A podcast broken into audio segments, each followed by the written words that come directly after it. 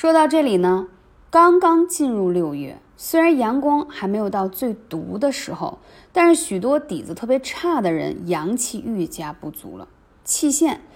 就就是说，比较容易出现气陷的这一类人群，更是感觉自己身体各种的不舒服。趁着六月阳光明媚，可以用艾灸的热力给你身体好好扶一扶阳。你知道吗？夏天是一年四季当中扶阳艾灸最好的季节，可不要告诉你啊。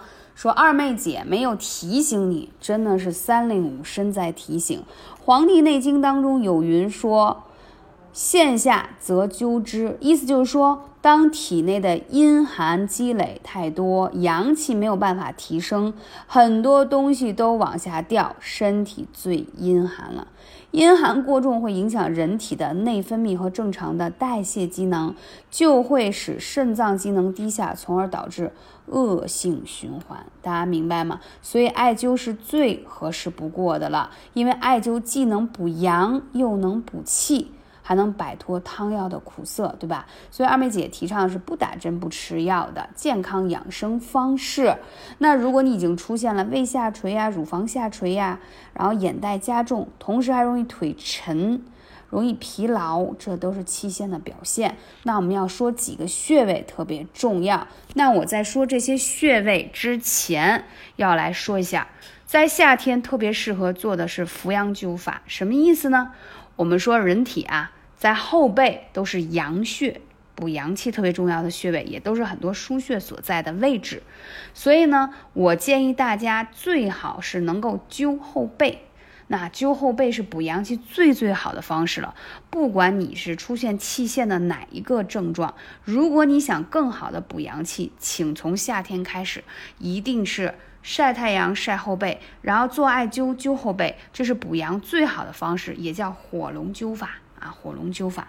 那在补了这个后背之后，还有哪些穴位是一定要灸的呢？首先说关元穴，关元培本固元，在你肚脐下面的穴位。当你的阳气不足、元气不足的时候，就会出现很多的问题，所以关元是必须灸的。腿上的足三里，那可是胃经上的养生大穴。我们说脾胃乃后天之本，所以一定要健脾养胃。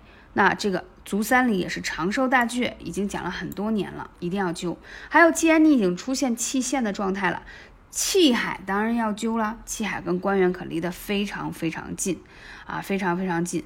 还有就是肾腧穴啊，肾腧穴，因为啊。大家可能会说，夏天不是补肾的季节，为什么要这个灸肾腧呢？很简单呀，因为你出现了这种气陷的状态了，说明你肾阳气是非常不足了，所以需要额外的去补充它啊，额外的补充它。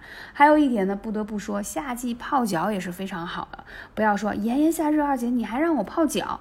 对，夏天泡泡这个脚啊，可以很好的祛湿，还有助眠。还有就是去火，很多人到了夏季睡不好，其实是热不能往下排而导致的。所以当你湿气排出来，然后一些燥热之气从泡脚排掉之后，反而会让你睡得更好，更加清心凝神。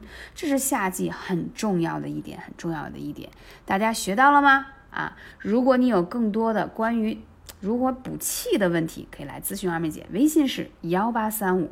零四二二九，感谢你的收听，而且要记得一点啊，你以为有了眼袋问题，用那种所谓的收紧眼袋的眼霜就管用吗？一定要从根本上去解决问题，是你的气不足而导致你整个面部的皮肤下垂，以致导致你身体的脏腑下垂。所以，当我们把这个气扶阳固本扶正之后，自然而然你的。面貌，你的皮肤就会变得更加紧致啊，更加年轻了。感谢你，我们下期节目再见。